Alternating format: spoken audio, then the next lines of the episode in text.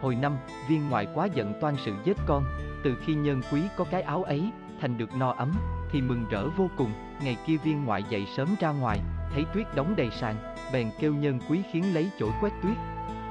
Khi ấy nhân quý dọn dẹp hồi lâu, trong mình nóng nực nên cởi bớt áo dương bị ngoại ra, thành bày cái áo đại hồng cẩn thân ra ngoài. Liễu viên ngoại ngó thấy thì nổi giận mà nghĩ thầm rằng, năm trước ta qua đất Liêu Đông thấy hai cái áo đại hồng lãng tử này là vật rất báu, nên mua về cho con dâu và con gái, nội ở đây không ai có.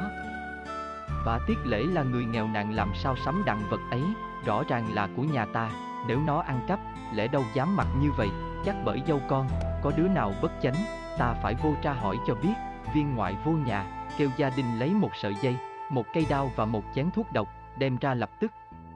Gia đình thất kinh không hay là việc gì, nhất diện chạy báo cho viện quân hay. Viện quân nghe hoảng kinh, liền kêu liễu đại hồng cho hay việc ấy, rồi đồng chạy ra mà hỏi rằng, có việc chi ông giận dữ vậy, viên ngoại nói, chẳng phải hỏi, đợi một chút thì rõ. Nói rồi sai bốn đứa A Hường qua phòng Điền Thị biểu đem cái áo đại hồng cẩn thân ra trình. Giây phút Điền Thị đem áo ấy ra trình. Viên ngoại cho cất đi, rồi lại biểu lên phòng tiểu thơ. Nữ tỳ vân lệnh đi liền, nói về liễu kim huê thấy cha truyền mang áo đại hồng đến trình liền lật đật mở rương, kiếm chẳng thấy áo hồng đi đâu thì thất kinh, mà nghĩ thầm rằng, hồi khuya trời gió tắt đèn, có khi ta lấy lộn hồng y mà cho tiết lễ, chắc gia gia ta thấy y mặc, nên mới tra xét đến áo này đây. Bỗng lại thấy hai đứa nữ tỳ lên dục nữa. Tiểu thơ sợ hãi không dám xuống.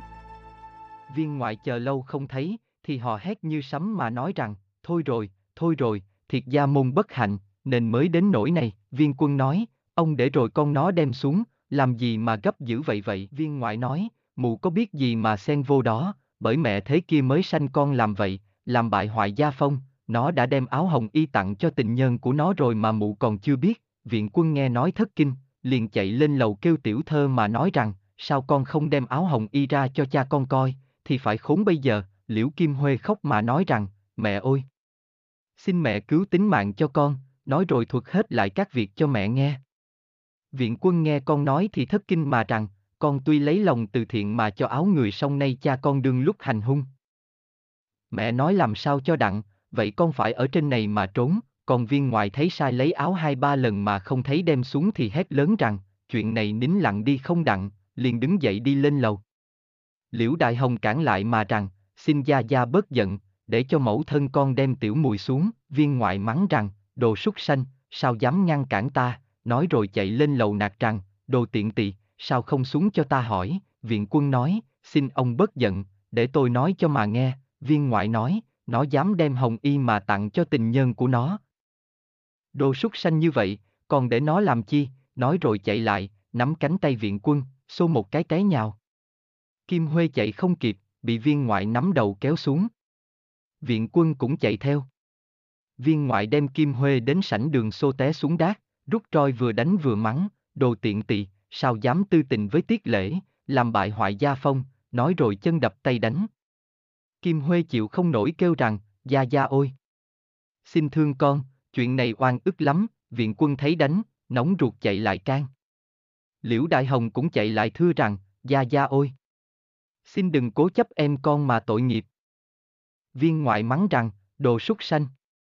Chớ khá nhiều lời, điền thị cũng quỳ xuống mà thưa rằng, xin công công xét lại, kẻo oan uổng cho cô nương, và tiết lễ là người bần cùng, có lẽ nào lại tư tình như thế, chẳng qua là thấy kẻ nghèo nàng trách rưới, thì phát lòng từ thiện mà cho áo đó thôi, xin công công mở lượng, viên ngoại mắng rằng, mi biết chuyện gì, dám ra đây mà nói, lúc đó có người chạy ra thuật chuyện ấy cho nhân quý nghe. Nhân quý hoảng kinh, lại nghi trong nhà có tiếng khóc lóc âm sầm, bèn lật đật quăng chổi mà chạy mất, nói về liễu viên ngoại, quá giận chỉ muốn giết tiểu thơ cho khuất mắt. Nên ra tay dập liễu vùi hoa, cả nhà can cũng không được. Xảy có gia đình đến thưa rằng, lý viên ngoại bên Tây Thông có việc cần mời ông ra nói chuyện.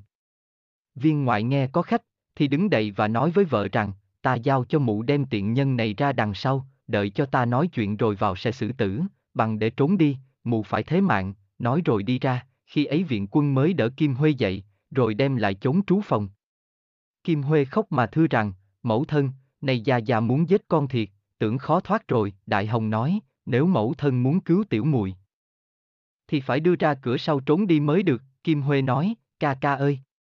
Em từ nhỏ chưa từng ra khỏi cửa, này biết trốn đi đâu. Đại Hồng liền kêu nguyện má má mà dặn rằng, xin bà lãnh em tôi đi trốn, hãy nuôi dưỡng cho tử tế, đợi gia gia tôi hồi tâm, tôi sẽ đền đáp nghĩa cho bà, nguyện má má vâng chịu. Viện quân liền chạy vào phòng, lấy 300 lượng bạc giao cho tiểu thơ.